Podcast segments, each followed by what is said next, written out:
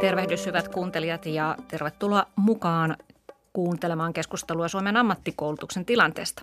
Olisi kiva luvata, että nyt seuraavan tunnin aikana me pistetään Suomen ammattikoulut kuntoon, mutta voi olla, että tämä koko aika menee pelkkien ongelmien luettelemiseen. Sen verran paljon olen kuullut useammalta taholta näistä nykytilanteeseen liittyvistä ongelmista ja myös huolista koskien tätä tulevaa reformia. Mutta katsotaan, mihin me päästään. Päivän vieraani ovat täällä kuitenkin jo valmiina täällä suorassa lähetyksessä ja odottamassa, että pääsevät ääneen. Täällä on Opetushallituksesta ammatillisen koulutuksen johtaja Anni Miettunen. Tervetuloa. Hyvää huomenta. Huomenta. Ja Omniasta ovat paikalla sähkö- ja automaatioalaa opettava Antti Pyykkö. Huomenta. Huomenta. Ja lähihoitajaopiskelijoita opettava Katri Hemmilä. Huomenta. Huomenta. Tuossa kuuluttaja äsken mainitsi tiivistelmiä otsikoista, joita olemme mediassa saaneet viime aikoina kuulla, että lähiopetusta on vähennetty ja opettaja irtisanottu ja niin edelleen. Ja paljolti nämä otsikot liittyvät leikkauksiin, että ammattikoulujen rahoituksesta on pelkästään tänä vuonna leikattu 200 miljoonaa euroa ja pakostikin se on sitten näkynyt muun muassa opettajien irtisanomisena. Mutta aloitetaan vähän tuosta lähiopetuksen määrästä.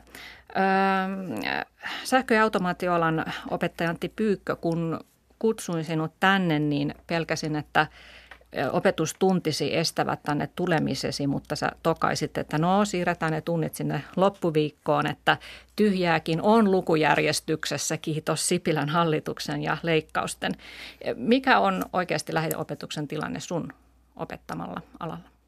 Joo, eli tällä hetkellä meillä on noin 30 lähituntia työsaliopetusta ja jos konkreettisesti, että mitä tämän syksyn, tämän vuoden leikkaukset tarkoittaa, niin se tarkoittaa, että tänä syksynä aloittaneet automaatioasentajat tulee saamaan vähän vajaa 5 viikkoa työsaliopetusta vähemmän. Eli joka tietenkin sitten, että meillä on tulevaisuudessa täysin samat ammattitaitovaatimukset ja kriteerit, eli niihin Opetushallitus ei ole mitään muutoksia tekemässä. Eli on aika haasteellista tietysti pienemmässä ajassa päästä täysin samoihin tavoitteisiin.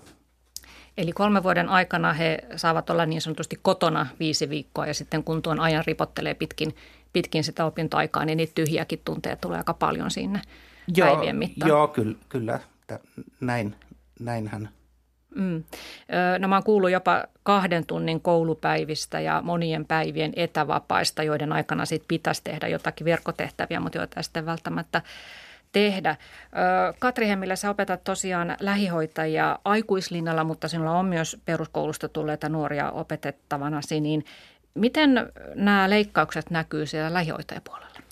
No aikuisten puolella oikeastaan ne leikkaukset, en tiedä näkyykö juuri tämän vuoden leikkaus, mutta aikaisemmin tulleet myöskin, niin näkyy sillä tavalla, että opiskeluaika on lyhentynyt.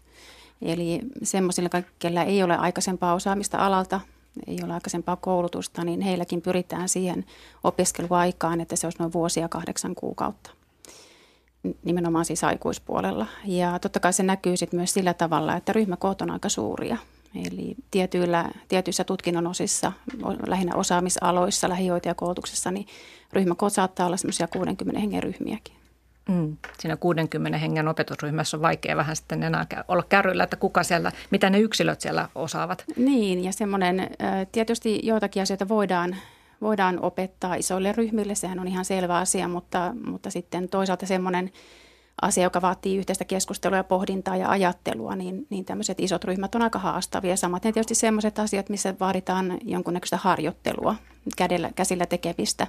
Niin eihän semmoinen onnistu tietenkään semmoisessa ryhmässä ja totta kai niihin on olemassa jakotunteja, mutta ylipäänsä semmoinen ajattelun kehittyminen ja eettisen ajattelun kehittyminen tällä alalla niin vaatisi kyllä semmoista yhteistä keskustelua. Samaten niiden oikeiden asenteiden löytyminen tälle alalle, ne vaatii semmoista keskustelua ja 60 hengen ryhmässä se on vähän vaikeaa.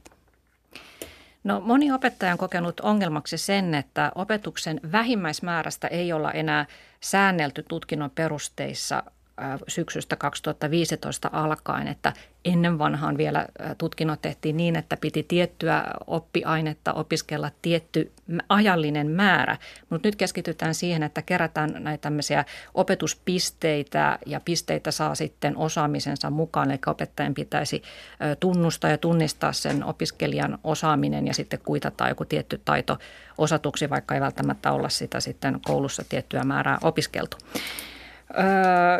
Ja nyt tietysti nämä leikkaukset päälle, niin eräs ammattikoulun äidinkielen opettaja totesi mulle, että kun kentän tunnelma on se, että opetusta joudutaan karsimaan, säästetään tuntimääristä, ei voida miettiä enää sitä pedagogista puolta, että tämmöisiä vastaavia haasteita esimerkiksi lukiossa ei ole, että siellä tuntimääristä säädellään laissa ja hän epäili, että tällainen uudistus tuskin menisi lukiossa läpi. Niin Anni Miettunen, vähätelläänkö meillä jotenkin ammatillista koulutusta? Että se ei ole niin tärkeää. Että lukio ei ole joutunut vastaaviin. No nythän lukiokoulutuksen reformia ollaan aloittamassa.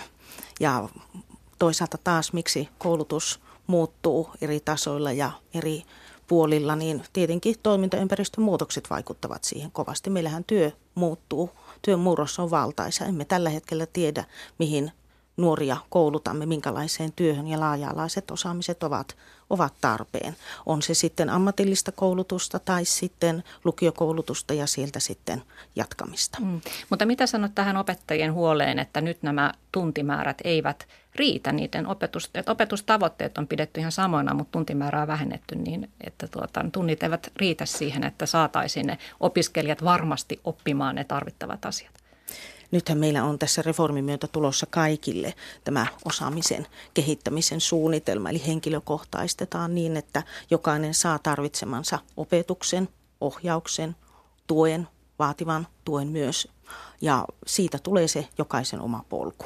Ja nyt tietenkin on ihan ymmärrettävää ja haluankin palauttaa takaisin tähän alkukeskusteluun, että kun toimintaympäristön muutos on meneillään ja murrostyössä, niin toki myös opetusalalla työ uudistuu ja ammatillisessa koulutuksessa myös, ja silloinhan se tarkoittaa sitä, että meidän pitää niin kuin työelämän ja oppilaitosten kanssa yhdessä kehittää tämmöistä kokonaispedagogiikkaa, jolloin saadaan henkilökohtaisia ratkaisuja jokaiselle. Ja nämä esimerkit, mitä tässä tuli esille, niin nehän ovat ilmentymä siitä, että tällä hetkellä murros on menossa.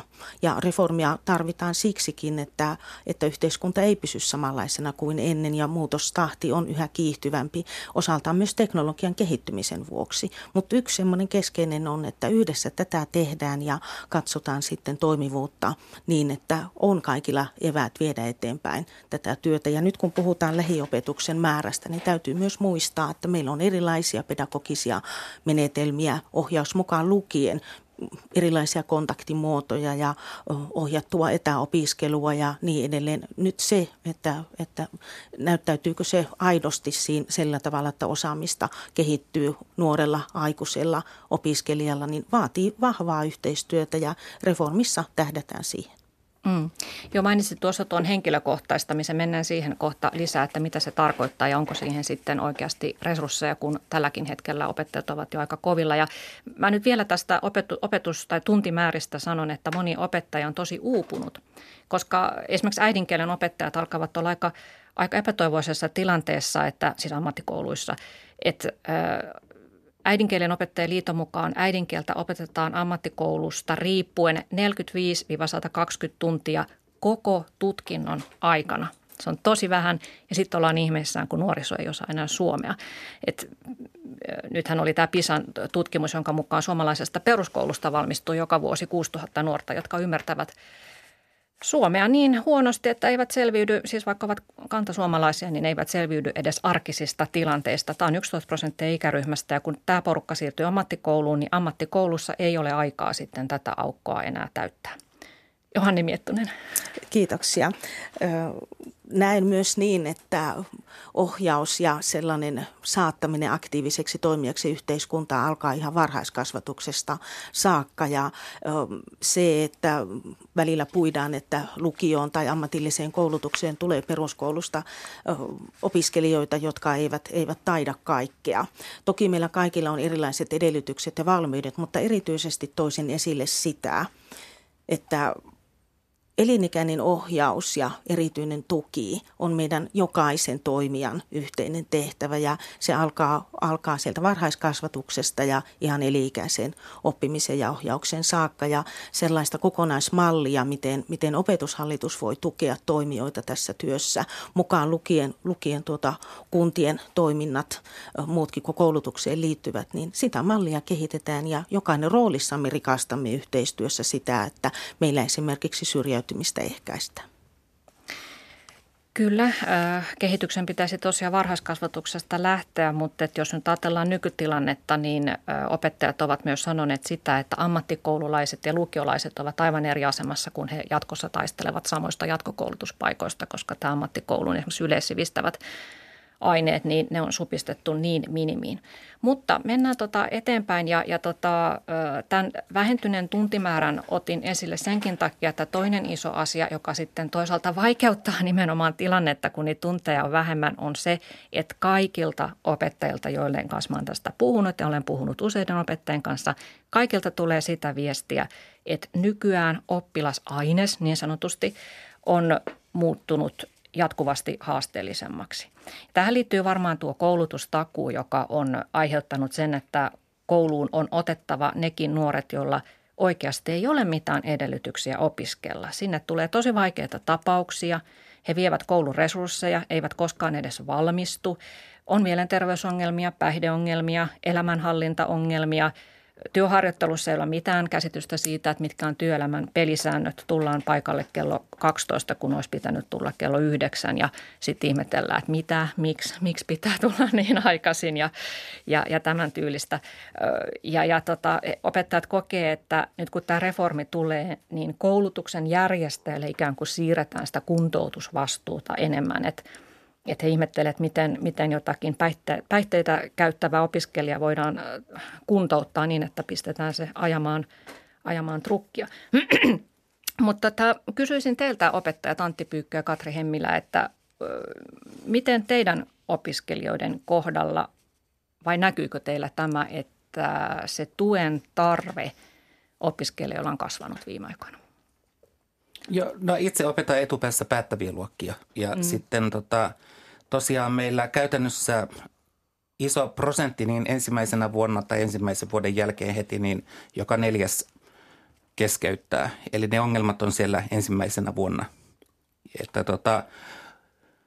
totta kai jossain määrin näkyy omassa työssä, mutta etupäässä se on sitten siellä ykkösluokan opettajien niin kuin päivittäisenä murheena. Joo, entäs Katri Hemmilä? Joo, siis kyllä näkyy se opiskelijamateriaalin muuttuminen. Itse on ollut paljon hakeutumisessa mukana, tähän aikuiskoulutukseen hakeutumisessa ja siinä kyllä tulee kovin monenlaista tilanteesta hakijoita ja välttämättä se alakaan ei ole ihan oikea, mihin hakee. Ja sitten koulutuksen alussa, jos katsoo, niin kyllä siinä alussa tapahtuu sitä liikehdintää. Eli siellä tulee niitä keskeyttämisiä, tulee viivytyksiä opiskeluun, ei oikein asiat suju ja monen kertaan tehdään samoja tutkinnon osia. Toki sen lukumääriä mulla ei ole nyt ihan antaa, että miten paljon sitä tapahtuu, mutta kyllä se on joillekin tosi haastavaa. Ja mä itse mietin sitä, tietysti opetana aikuisia tällä hetkellä, mutta jos miettii tätä koulutustakuuta niin, ja ajatusta, että kaikki mukaan koulutukseen, ihan hyvä ajatus, mutta että miten me löydettäisiin sitten ihmisille sellaisia koulutusväyliä, niitä oikeita tutkintoja, ihan sieltä, jos miettii niin peruskoulusta lähteviä. Eli että se ohjaus tapahtuisi jo siellä siihen malliin, että löydettäisiin se ala, eikä tulisi kauheasti sellaista hakemista, että onko tämä se oikea ala ja kokeillaan montaa alaa ja siitä tulee niitä pettymyksiä, että ei oikein missään suju. Semmoinen vahva ohjaus siinä peruskoulusta ammatilliseen koulutukseen siirtymisessä ja myös siinä ammatillisen koulutuksen alussa, mikä tietysti tämän reformin hyvä ajatus tietenkin on, mutta miten se käytännössä toteutetaan.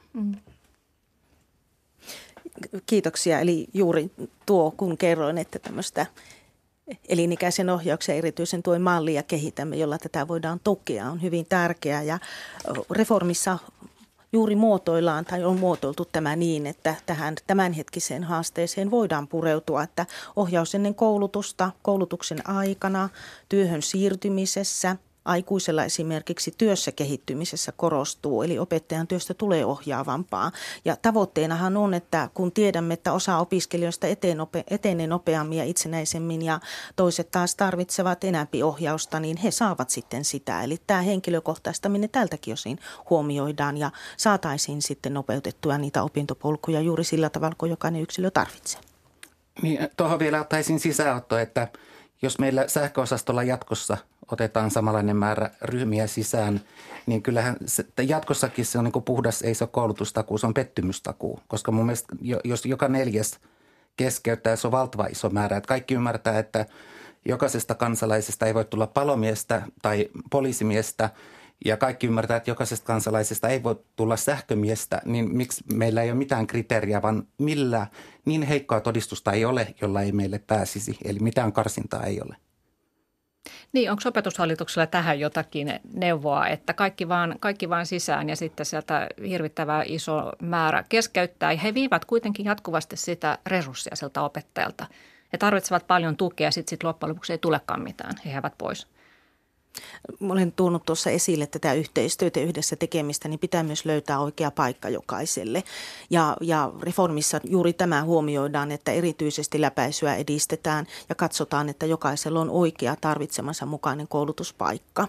Ja silloin esimerkiksi, jos tarvitsee erityistä tukea tai vaativaa erityistä tukea, niin se on sitten sen kysymys, että minne ohjataan. Mutta kun resursseja ei kuitenkaan olla lisäämässä, eli miten sitä erityistä tukea voidaan antaa, kun siihen ei tähänkään nytkään ole siis mahdollisuutta.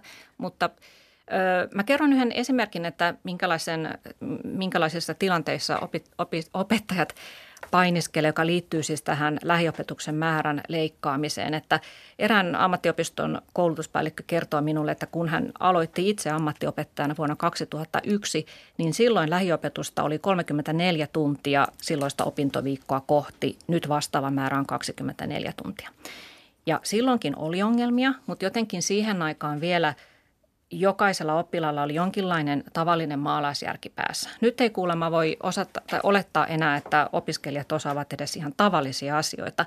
Ja opettaja kertoo tällaisen, että opiskelijaryhmät eräillä aloilla järjestävät asiakastilaisuuksia. Esimerkiksi viime viikolta ryhmässä oli 18 opiskelijaa ja kaikille oli suunniteltu oma tehtävä tässä asiakastapahtumassa.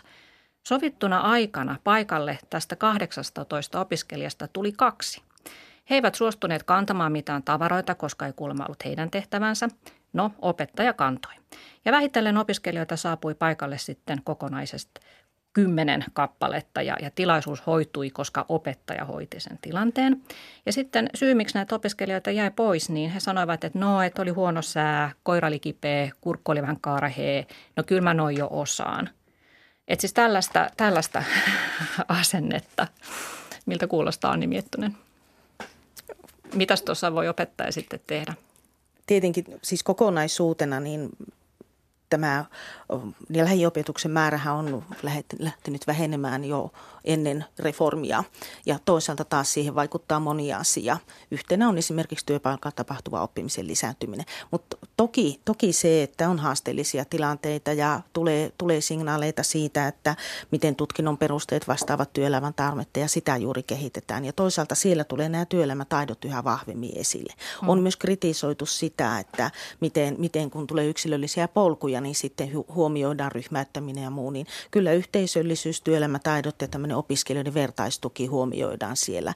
Ja palaan nyt vielä siihen, että tämmöinen murrosvaihe on selvästikin menossa, jolloin se, että miten tuetaan koulutuksen järjestäjiä esimerkiksi henkilöstöjohtamisen asioissa, opettajuuden kehittämisessä ja siellä sitten substanssialan kehittämisessä on tärkeää. Ja se, että kukaan ei jää yksin, ei myöskään tämä opettaja töineen jää yksin, niin se on nyt semmoinen tärkeä, jota on huomioitu. Ja varmaan myös se, että se asenne työtä ja työelämää kohtaan niin vaihtelee hyvin paljon ja pitää saada aina niitä yhteisiä hyviä aikaiseksi. Ja esimerkiksi sellainen, että mitä on tehty tutkimuksia ammatillisesta koulutuksesta ja työssäoppimisesta ja siitä, että miten eri tavoin opitaan, niin kyllä moni ammatillisen koulutuksen opiskelija kokee hyvin positiivisena koulutuksen ja ministeriössä on tätä tutkittu useammalla tavalla ja useammalla tutkimuksella, ja sieltä tulee kyllä tätä positiivista signaalia ulos. Minulla on myös semmoinen tunne, että tällä hetkellä kun on epävarmuudesta kyse, epävarmuuden ajasta, niin tulee näitä erittäin negatiivisia nostoja, mutta meidän täytyy myös muistaa, että siellä on paljon positiivista ja pitää toki kaikki huomioida ja pyrkiä tämmöisiä parhaita käytäntöjä viemään eteenpäin, jotta me päästään yhdessä kohti vaikuttavampaa ammatillista koulutusta. Mm. Mutta sä, Katri, puhuit mulle aikaisemmin siitäkin, että huomaat sen haasteellisuuden näissä opiskelijoissa silläkin tavalla, että kun annat jonkun ohjeen, niin sitä ei välttämättä ymmärretä. Mm. Kyllä. Joo, siis kyllä aikuisillakin on ihan samalla tavalla on vaikeuksia ihan näissä työelämätaidoissa, että ihan tämä, mitä äsken kerroit tästä yhden opettajan tarinasta, niin osittain varmasti pitää myös aikuisilla paikkaansa, että siellä on erilaisia käsityksiä ajasta ja milloin pitää missäkin olla. Nämä ohjeiden ymmärtäminen, niin se on ihan totta, että kun annetaan ohjeistuksia, lähetetään viestejä, kun tulee joku muutos, niin kyllä sieltä aina sitten soitellaan perään, että mitä tässä lukee ja missä mun pitää milloinkin olla. Että kyllä se on haasteellisemmaksi muuttunut. Ja tietysti yksi asia, mikä tekee myös haasteen tähän koulutuksen maailmaan, niin on se, että on paljon maahanmuuttajaopiskelijoita ja kielitaitotasovaatimushan on laskenut koko ajan. Ja se tuo sen oman haasteensa siihen, että millä tavalla sitten sitä puutteellista kielitaitoa otetaan huomioon. Ja se viesti tulee myös työelämästä. Eli siinä vaiheessa, kun opiskelija menee sinne työelämään harjoittelemaan sitä työtä, niin kyllä sieltä sitten välillä sitä viestiä tulee, että kielitaito on heikko ja siinä pitäisi enemmän panostaa sen haltuun saamisessa. Mm, kyllä. No eräs merkonomiopiskelijoita opettava opettaja kertoi, että hän aina nauraskelee, kun sitten toisaalta näistä nuorista sanotaan, että no nehän on ainakin diginatiiveja, että ne osaa kyllä sitten sen puolen ihan varmasti, niin eivät ne osaa. Että esimerkiksi YouTubesta niin ei osata etsiä itsenäisesti mitään tietoa, eli kaveri anna valmista linkkiä. Ja sama pätee mihin tahansa tiedonhakuun netistä, tai kun hän antaa näille opiskelijoille vaikka artikkelin luettavaksi verotuksesta, niin suurin osa on aivan pihalla, eivät ymmärrä tällaisia käsitteitä, eivät ymmärrä sitä lukemaansa. Ja toinen ammattikouluopettaja kirjoitti mulle tällaisen, että nykynuoret hallitsevat tietotekniikan käytön on mieletön harha. Ryhmästäni yksinkertaisen Excel-dokumentin piti tehdä siis lasku tehdystä työstä 4 ohjeistuksen jälkeen 1/18 osasi tehdä sen. Kädestä pitäen sen teki kymmenkunta, eivät ymmärtäneet lainkaan ideaa, eli tuskin osasivat sitä enää uudestaan tehdä. Harjoitteluun ja varsinkaan harjaantumiseen ei ole enää aikaa. Ja dokumentin liittämisen sähköpostin liitteeksi osasi entuudestaan alle puolet 18 opiskelijasta. Ja hän on huomannut, että myös näissä tietotekniikan taidoissa on menossa jyrkkä kahtia jakautuminen. Et heikoimmin niitä osaa tietysti ne, jotka osaavat myös heikoimmin lukea ja ylipäätään ymmärtää lukemistaan. Ja nythän tätä digiloikkaa ollaan siellä ammattikouluissakin kovasti suorittamassa, niin mikä näkemys, Antti Pyykkö, sinulla on tässä opiskelijoiden tietotekniikkataidoissa? Niin, onhan ne heikot, kun meille tulee peruskoulusta. Et se on fakta. Ja sitten pitää muistaa myös, että ei meidän opiskelijat ole itse ohjautuvia. Että se etäopiskelu, muu itseohjautuvuus on niin kuin, että niin kuin, se on iso harha. Että Että he tarvitsisivat sitä kädestä pitäen. Selkokielistä selkeää ohjeistusta, toiset useamman kerran ja toiset vaan kerran. Mm. Ja sä kerrot myös siitä, että kun nämä menee työharjoitteluun nämä opiskelijat, niin sieltä tulee palautetta, että he eivät välttämättä osaa siellä kirjata asioita tietokoneelle, kuten pitäisi. Joo, toi ei varmaan tullut multa, mutta on saanut palautetta sähköurakoitsijoilta, että tuntilapun täyttäminen, eli kumminkin sähköurakoitsijalla kassavirta perustuu siihen, että on oltu jossain tekemässä joku keikka, eli missä on oltu, mitä on tehty, osoite, aika, käytetty aika, niin miksi te ette opeta tällaisia asioita siellä, mutta jos me koko ajan saadaan vähemmän, niin kuin, me ei saada opettaa, kun leikataan opetuksesta, niin tässä on taas aikamoinen niin kuin ristiriita.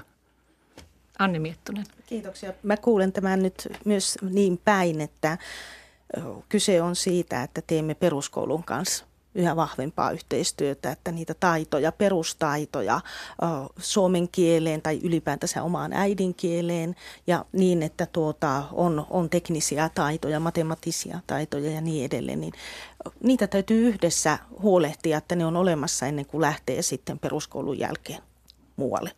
Ja Antilta kysyisin tässä vaiheessa, kun kerroit, että pääsääntöisesti opetat näitä jatkavia ensimmäisen luokan jälkeen, niin miten teillä on huolehdittu siinä ensimmäisen vuoden aikana sitten niitä perustaitojen kehittämisiä, että kuinka hyvin teette esimerkiksi yhteistyötä ennen kuin kouluun tullaan ammatilliseen koulutukseen, niin peruskoulun kanssa tai muuta, onko sinulla tuoda tähän jotakin esille? No mulla on niin monta vuotta, että ennen opetin aktiivisesti ykkösluokkalaisia, että on siihen varmaan väärä ihminen vastaamaan, mutta meillä on erityisopetuksesta vastaava koordinaattori, joka pyrkii heti alussa seulomaan niin sanotusti sieltä tukea tarvitsevat. Ja olen ymmärtänyt, että nämä ervat ovat yhteydessä tarvittaessa peruskouluun, että miten siellä on mennyt. Eli siellä niin kuin se yhteistyö on niin kuin muuttunut ja tällaista ei 10 vuotta sitten vielä ollut ja ymmärtääkseni tässä on niin kuin tapahtunut kehitystä. Selvästikin kehitystä pitää lisää vielä tapahtua. Kuuntelette Yle Radio 1. Puhumme ammattikoulujen tilanteesta. Täällä ovat keskustelemassa Opetushallituksen ammatillisesta koulutuksesta vastaava johtaja Anni Miettunen, sähkö- ja automaatioalan opettaja Antti Pyykkö sekä lähihoitajaopiskelijoita opettava Katri Hemmilä. Ja oliko Antti sinulla? Ei. Huidoit vaan muuten. Tässä on nyt tätä reformia vähän jo silloin tällöin, se on tässä keskustelussa tullut esiin, että mitä se sitten tuo, mutta kerropa Anni Miettunen tosi tiiviisti, että mikä tulee muuttumaan. Ensi vuonna astuu tämä paljon kohuttu reformi voimaan, jonka tarkoitus on uudistaa koko ammattikoulutus, niin ne, jotka eivät vielä tästä tiedä, että mistä on kysymys, niin ihan lyhyesti, mistä on kysymys? Ihan lyhyesti niin, että tavoitteena on, että ammatillinen koulutus on vaikuttavampaa kuin tällä hetkellä. Eli se, että töihin päästään nopeammin ja työllistytään, jatko-opintoihin päästään ja silloinhan se on vaikuttavampaa. Toisaalta myös se, että huomioidaan siellä tämmöinen asiakaslähtöisyys sekä sen yksilön kannalta että työelämän kannalta. Osaamisperusteisuuteen mennään yhä vahvemmin, eli se, että tulee toki perustaidot, mutta myös se ammattialan laajempi ja syvällisempi perusosaaminen sille tasolle, että se vastaa työelämän tarpeita. Ja tietenkin se, että työelämän tarpeet huomioidaan jotta se työllistyminen ja yhteistyö työelämän kanssa on mahdollista. Ehkä yhteenvetona voisi sanoa, että koulutuksen järjestäjän valta ja vastuu siellä asiakasyhdyspinnassa kasvaa, jolloin siihen tietenkin tarvitaan monenlaista tukea ja ohjausta ja sitä niin kuin me muut toimijat sitten annamme, jotta se työelämälähtöisyys siellä oikeasti toteutuu ja ammatillinen koulutus on alueen elinkeinoelämän yksi työkalu esimerkiksi näin. Ja laatujärjestelmän suuntaan kehittyy ja sitä kautta se valta ja vastuu sillä koulutuksen järjestäjällä kasvaa.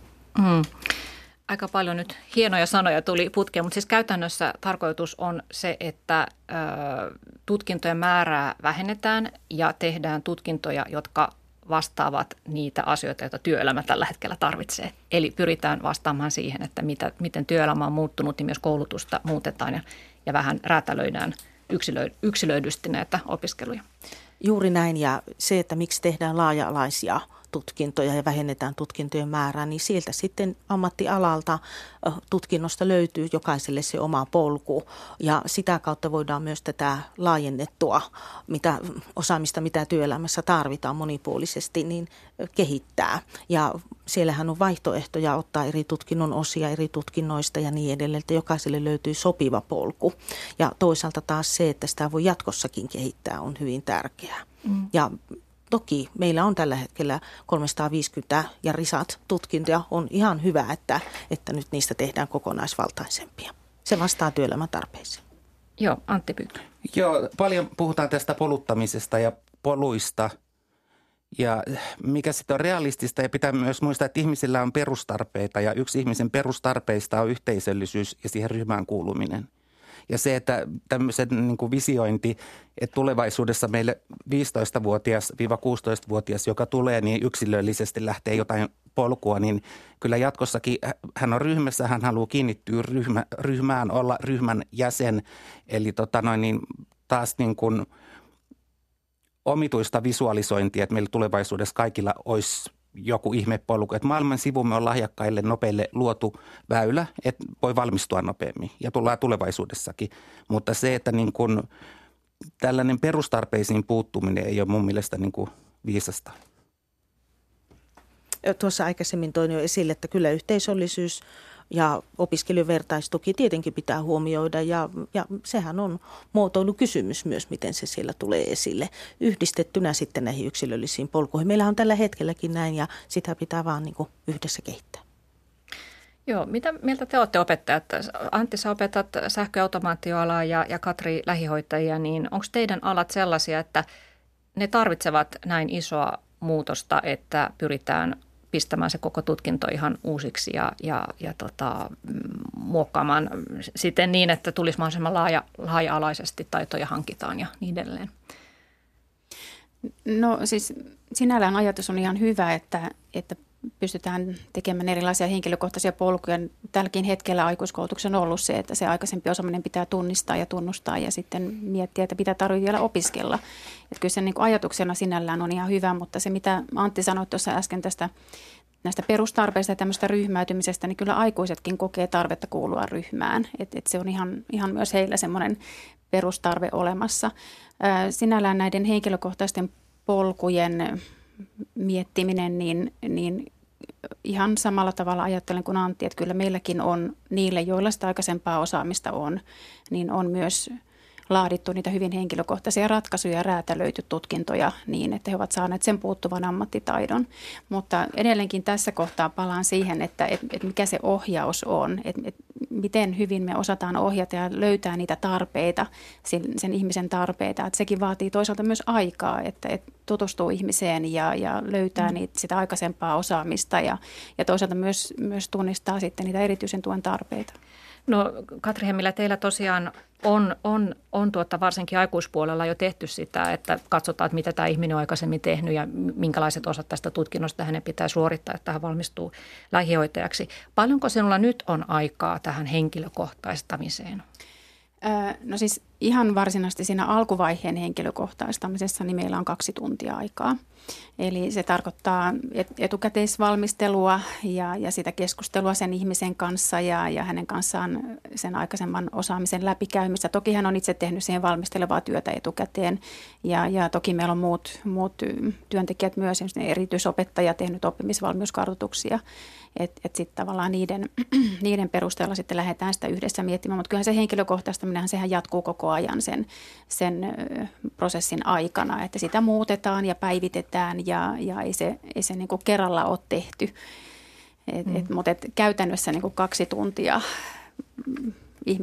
ihmistä kohdataan siinä ja henkilökohtaisesti ja keskustellaan.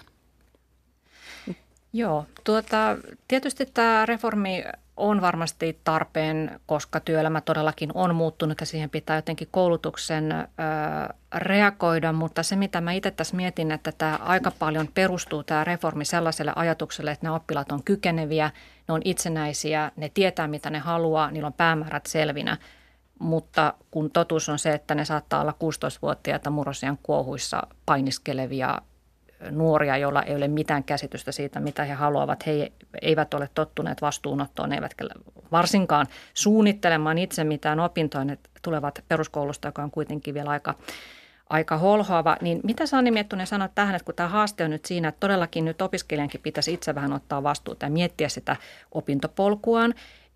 Ja itsenäistä opiskelua olisi tarkoitus edelleen lisätä. Ja sitten eräs opettaja kirjoitti minulle näin, että opiskelijoista vain harva lukee edes kokeisiin ensimmäisellä kehoituksella. Vasta pakotteiden edessä, esimerkiksi että kurssi tullaan hylkäämään, jos ei pääse näyttöön ja niin edelleen, jos ei pääse tentistä läpi, niin sitten otetaan kirja esille. Kotitehtäviä tekee vain murto-osa, niitä ei sitten enää edes oikein anneta. Ja että opiskelijoilla olisi mahdollisuus, ja heiltä edellytetäänkin jonkin verran itsenäistä tietojen hakua joissakin harjoitustöissä, mutta vain muutama tekee sen ensimmäisen ohjeistuksen jälkeen. Loput eivät ole kuulleetkaan, että jotain tulisi etsiä itse. Onko tämä uudistus luotu vain terveitä ja kykeneviä, itsenäisiä, päteviä nuoria ajattelen, joita varmasti on kyllä, on iso osa näistä opiskelijoista, mutta ilmeisesti vielä isompi osa on niitä, jotka eivät ihan tällaiseen tehokkuuteen kykene. Mitä sanot tästä? Mitä Katri toi tuossa esille, että siinä hakeutumisvaiheessa mitoitettu 2 tuntia per henkilö, niin toki sekin vaihtelee siinä toteutuksessa, että joku jollekin enämpi ja jollekin vähempi ihan sen tarpeen mukaisesti. Yksi keskeinen asiahan on se myös, että palataan edelleenkin tähän sivistykseen ja asenteeseen yhteistyöhön peruskoulun kanssa, koska tämäkin, mitä toit äsken esille tuon esimerkin myötä, niin sehän ei missään tapauksessa ole ammatillisen koulutuksen vika tai yksin ammatillisen koulutuksen harteilla, vaan kyllä tämä on meidän kaikkien opetusalan toimijoiden harteilla. Ja yksi keskeinen asia, minkä vielä haluan nostaa esille, että Katri siihen viittasikin, eli nythän meillä reformissa tulee yksi yhteinen lainsäädäntö, joka koskettaa kaikkia opiskelijoita, ja se on minusta ihan hyvä kehityssuunta.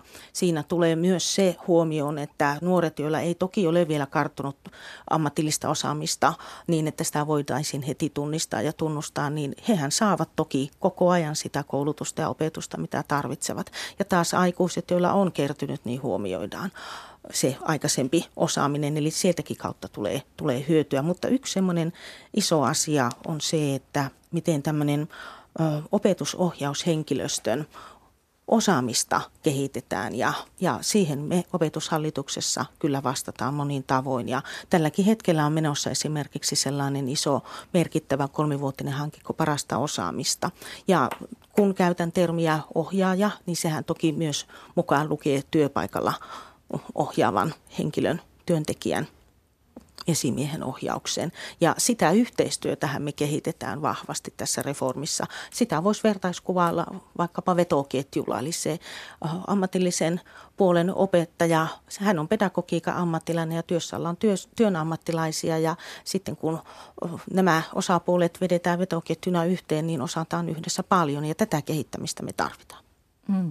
No opettajat eivät kyllä tällä hetkellä koe, että yhdessä tehdään, vaan he kokevat päinvastoin olevansa aika yksin näiden asioiden kanssa ja nimenomaan tämän ison haasteen edessä, että kun opiskelijat eivät osoita sitä itsenäisen työn kykyä ainakaan tällä hetkellä.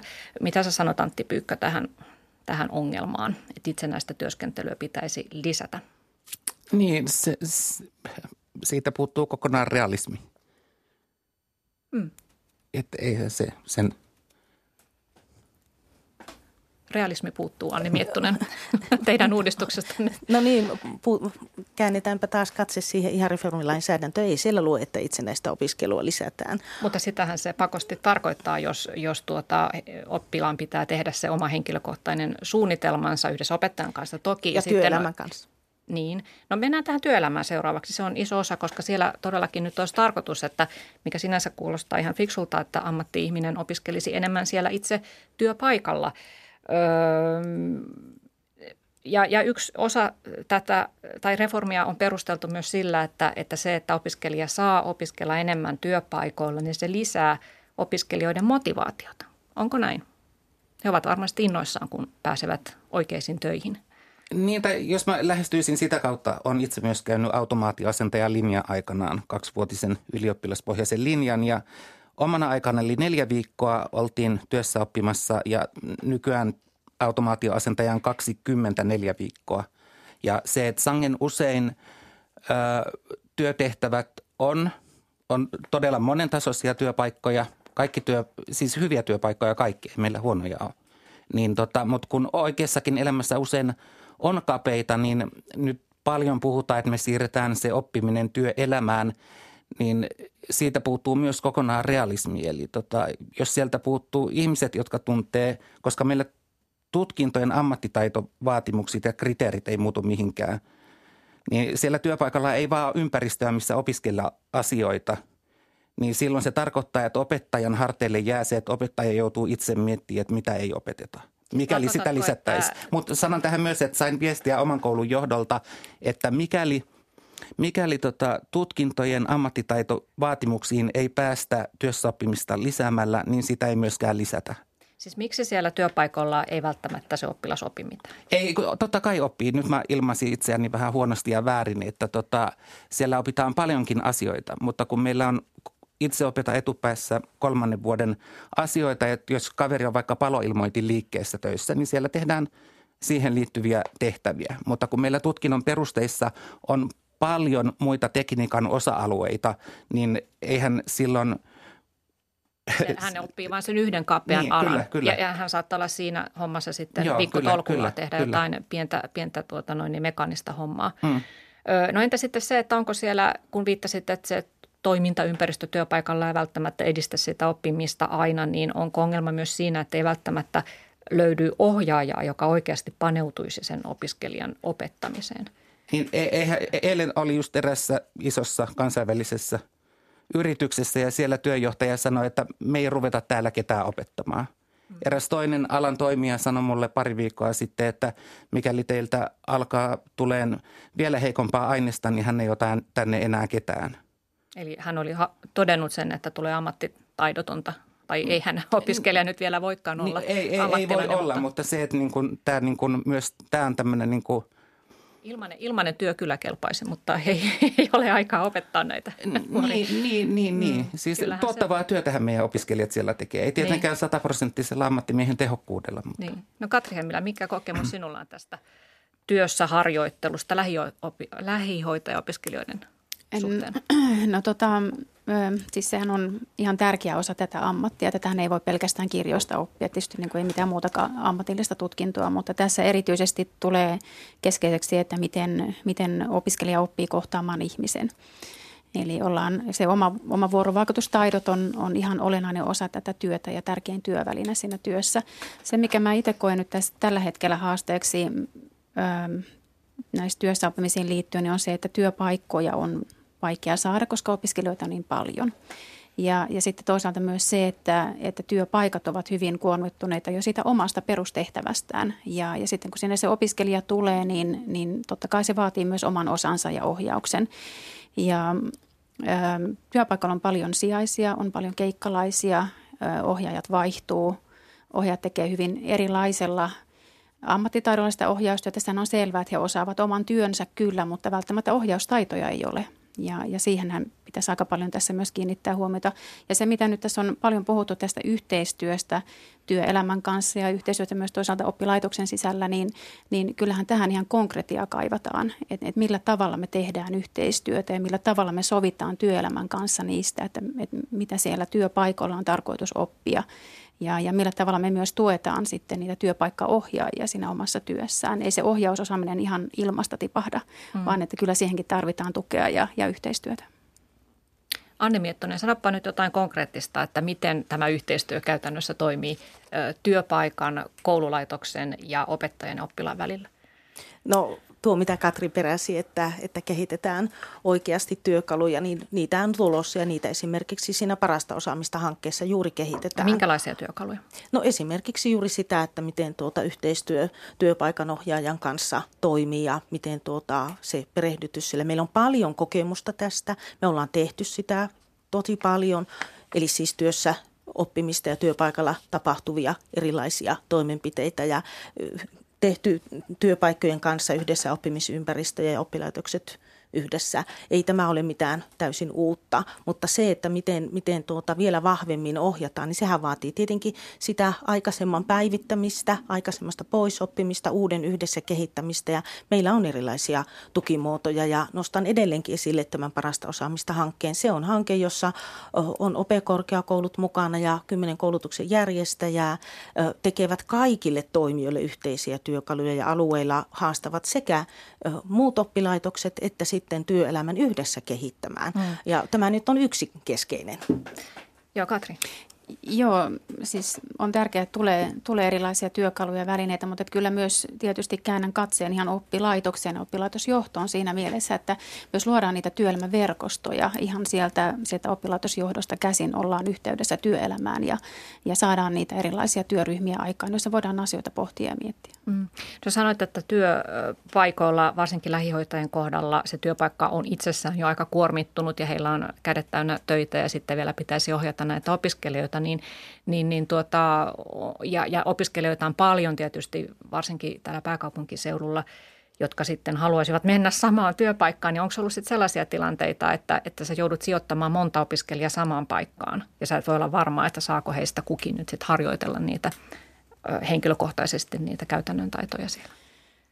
Joo, siis työpaikoillahan voi olla samanaikaisesti useita opiskelijoita, mutta työpaikka itsehän määrittelee sen, että kuinka paljon he voivat ottaa kerralla opiskelijoita. Ja tietenkin se henkilökuntamäärä rajaa sitä, eli koska jokaiselle opiskelijalle pitää nimetä se oma ohjaaja, niin totta kai se henkilökuntamäärä rajaa sitä. Mm. Mutta tietysti semmoiset ajat, jolloin paljon on opiskelijoita työpaikalla, niin kyllähän se työpaikka siitä kuormittuu. Ja myös työpaikat saattaa kieltäytyä sitten ottamasta opiskelijoita ihan sen takia, että siellä saattaa olla jotain muita muutoksia käynnissä työpaikalla tai sitten, että kerta kaikkiaan on vaan niin paljon ollut opiskelijoita, että on pakko antaa ohjaajien vähän hengähtää. Mm. Kysyn vielä Antti Pyykkö sinulta, että mikä kokemus sinulla on henkilökohtaisesti siitä, että miten opiskelijat on pärjännyt siellä työpaikoilla. Ja toinen kysymys, että mitä sähkö- ja automaatioalasta sun mielestä ei voi oppia työpaikoilla? Totta kai, ensin miten on pärjännyt, niin hyvin meidän opiskelijat siellä pärjää. Joo. Eli toistakymmentä vuotta on hoitanut ja niin sanotusti potkut on saanut 2 tai 3. Se on erittäin harvinaista. Mm. Eli kyllä vilkaat nuoret, koulussa meillä on 20 lasta ja 1 aikuinen, mutta työpaikalla kun on 20 aikuista ja 1 lapsi, niin silloin se vilkkaus vähän siitä tokenee. Joo. Ja mikä sulla oli toinen kysymys? Mitähän mä nyt kysyinkään? Niin, että mitä sun mielestä sitten ei voi siirtää sinne työpaikoille siitä oppimisesta? Mitä asioita siellä ei voi oppia? Joo, eli sähkö- ja automaatiolla meillä on paljon perusteita ja ne tulee sähköturvallisuuslaista ja ei meillä ole olemassa työpaikkaa, mistä meillä opetetaan jonkun alan perusteita. Tämä on eriste ja tämä on johde, tämä on yleismittari. Ei sellaista kukaan työnantaja tässä valtakunnassa halua tehdä. Mm. Eli semmoinen teoria pitää opiskella vahvasti koulussa. Mutta mitä Anni Miettunen sanoi tähän ongelmaan, minkä Antti Pyykkö otti aikaisemmin esille, että usein nämä sähköalan työpaikat varsinkin on sellaisia, että ne saattaa olla pieniä muutaman hengen firmoja, missä tehdään jotain kapeaa, vaikka palovarottimia tai jotakin siis tosi kapeaa juttua ja sitten oletetaan, että se opiskelija siellä nyt saa sitten sen laaja-alaisen osaamisen, mitä siinä tutkinnossa haetaan. No silloin hyödynnetään tietenkin erilaisia muita oppimisympäristöjä, työpaikkoja. Se henkilökohtaistaminen on siellä sitten tärkeä työkalu. Aivan niin kuin Katri tuossa aikaisemmin sanoi, että päivitetään tarpeen mukaisesti ja katsotaan, että missä se ammattitaito kertyy. Ja kun Sari kysyit minulta käytännön esimerkkejä, niin minäpä kerron tässä yhden, jos saan kertoa lähihoitajan liittyen, mitä Katri äsken tuossa toi esimerkkinä lähihoitajaopiskelijoihin. Niin tuossa kun ympäri Suomea nyt saan kiertää ja käydä läpi koulutuksen järjestäjien kanssa asioita ja omalta osaltani tukea sitten reformin toimeenpanoa, niin esimerkiksi kuulin sellaisen tuolta Kemistä ammattiopisto Lappialta, että heillä on tämmöinen 10 opiskelijan ryhmässä opettaja työpaikalla katsomassa, ensin perehtymässä työhön ja sitten katsomassa sovitut työtehtävät ja vapauttavat sitä kautta ihan henkilökuntaa muihin tehtäviin. Yhdessä käydään läpi sitten, mitä se lähihoitajan työ on ja miten sitten valmistaudutaan työjaksolle ja toisaalta taas voidaan oppia koko ajan lisää. Ja sitä kautta on työpaikat myös kokeneet sen hyvin positiivisena, että mielelläni nostaisin myös tämmöisiä käytäntöjä esille. Ja meillä Opetushallituksessa onkin tämmöinen parhaat käytännöt -sivusto ja sinne jatkossa sitten keräämme vielä vahvemmin tämmöisiä käytännönläheisiä toteutuksia. Eli tässäkin ehkä keskeisenä se, että ryhmänä mennään ja yhdessä tehdään ja sovittuja asioita siellä työpaikalla, jotta työpaikalla riittää sitten eväät tehdä sitä omaa keskeistä työtä. Ja tarkoitus tietenkään tässä reformissa, että vaikka opiskelua siirretään enemmän sinne työpaikoille, ei ole se, että se työpaikka sinänsä olisi vastuussa siitä opiskelijasta, vaan tietysti teidän opettajien pitää käydä siellä valvomassa, että oppiiko se oppilas ja mitä hän oppii. Mutta minkälainen tilanne teillä on, Katri Hemmilä ja Antti Pyykkö, että kuinka hyvin te ehditte paneutua kunkin opiskelijan tilanteeseen siellä työpaikalla? No kyllähän se aika on aika rajallista, että jos mietitään, että meillä on lähihoitaja-opiskelija 5 viikkoa työssä oppimassa yhdessä paikassa, yhdessä tutkinnon osassa, niin siellä käydään kerran siellä työpaikalla. Toki sinne ollaan yhteydessä puhelimitse ja sähköpostitse ja näin.